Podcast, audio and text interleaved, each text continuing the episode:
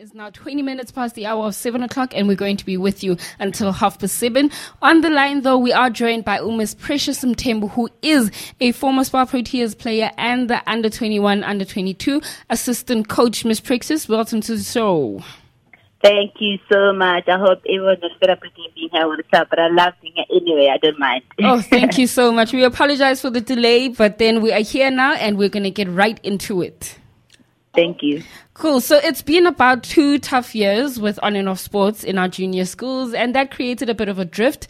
This year, all schools are back with full time sports, and coaches now have to reignite the fire of sports. And as a netball coach, how has it been for you um, going back to schools and teaching the little ones as to what happens in netball and what to do? Um, you know, it's always been a pleasure to have the little ones on court. Um, it's just been a struggle in terms of obviously they almost about two years or a year behind in terms of skill wise. Um, but otherwise, it's very exciting to see them. You know, um, so I'm, I work at a school at Denver Park Girls High School where we sat, the girls sign up all the sporting codes that they want, and it's been alarming to see how many girls have signed up for netball. I mean, there's a huge number of girls signing up for volleyball um, which um, uh, Splenda, I think you spoke to her but earlier just now. She's in head of volleyball at the school. She had about almost 100 girls wanting to join volleyball as a coach. I had about 74 girls. So they all want to be in touch with the sport and being in touch with a sense of belonging to, to, to a team, you know. So mm. they really, really missed out on the almost of two years because of, because of COVID. But then again, um, we're very grateful for um, loosening up the oil relegations into the protocols and getting back into netball courts. It's, it's, it's been marvelous. Um, but it's challenging, but it also mm, depends on the mm. type of mm. coach they are in terms of being patient with the girls and being patient with the players, put that way. Uh, um, going back into teaching the basics of which they've felt behind for almost two years. Okay, Precious, that was lovely. As the coach that have been sitting at home not doing anything, and as the, we've got the kids that are starting grade ones. Junior schoolers, such as the grade one across South Africa, basically start sport focused sessions this year.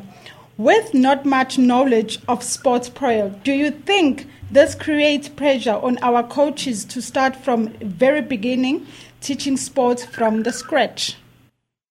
Um, not really. I don't think so. Um, just put it, speaking on behalf of my code, I mean, mm. Top women's sport that's played in South Africa. So I don't think it's going to put too much pressure. I mean, it's always going to be there. There's a large num- number of coaches out there who are keen.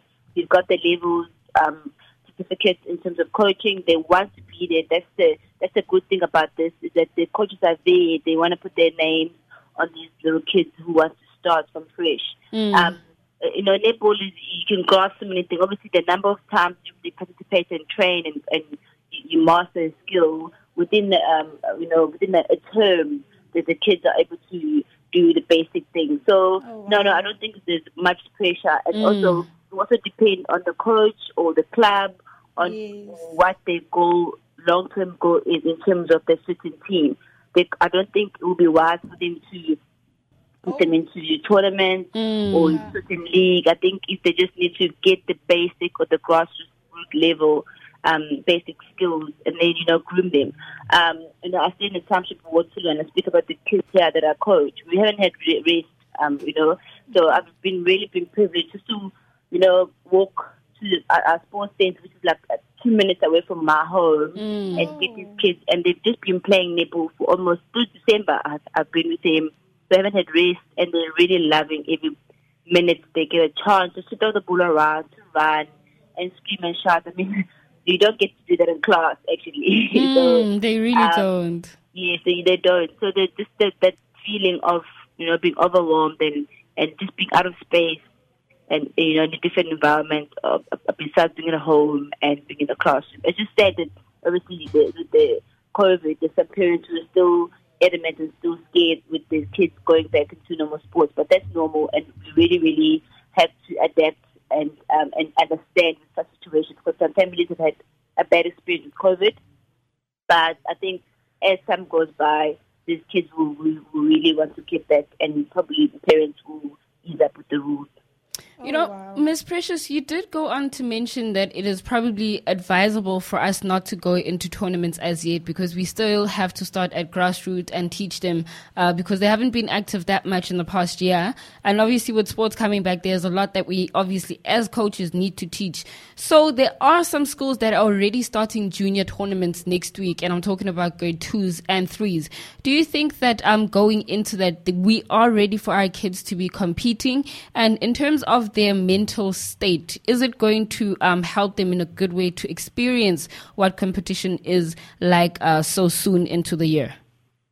Um, yeah, I think it, it's about time for them to get there at the the, the only way you can measure your your athletes or your team is for them to be and compete in another against another school or another um, team.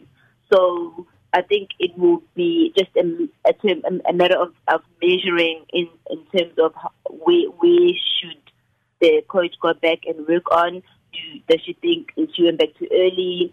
Uh, for instance, let's just say they went back, they had the first game this Friday, this weekend. So mm. she'll go back and she'll, she'll, or she'll obviously just you know, analyze the game itself and know, okay, I really need to work on the girls' fitness. They haven't had fitness in the, in the whole, ma- on the mm-hmm. whole year. Um, or certain things that need to work on. But I think I don't think we are too overwhelmed. I think if we just take it step by step, um, I mean, we, you know, injuries might just come in because the girls are not being haven't been um, playing for that much. But um, you know, I, I don't think it's, it's a problem for them to get back into tournaments and leagues. Um, it's, it's a different story with if you're in a club situation. There's not much pressure, but in the in the school um, level, I think it's about time we go back. I mean, what else can the kids do mm, if they mm. home and, and not do anything? They need to be active in getting themselves out there and competing against other kids. Okay, that's lovely. Miss Precious, if I heard you correctly, you said you were coaching the kids during December holidays. What are the yes. advantages are you uh, are you facing in that time? Because most of the coaches are relaxing that time. That's the only time we get to relax as a coach. That's the only time we spend um, most of um, we spend with our family. So when got December, you decided to stay with those kids and train them still. Yet you will see them again in January. Um, you know what? For me, is uh, it's about passion. That's the first thing. Uh, no one's really forcing me to do this. I'm doing it because of passion. Secondly, these kids are stay in the township that you know they, that they can easily be influenced by certain things.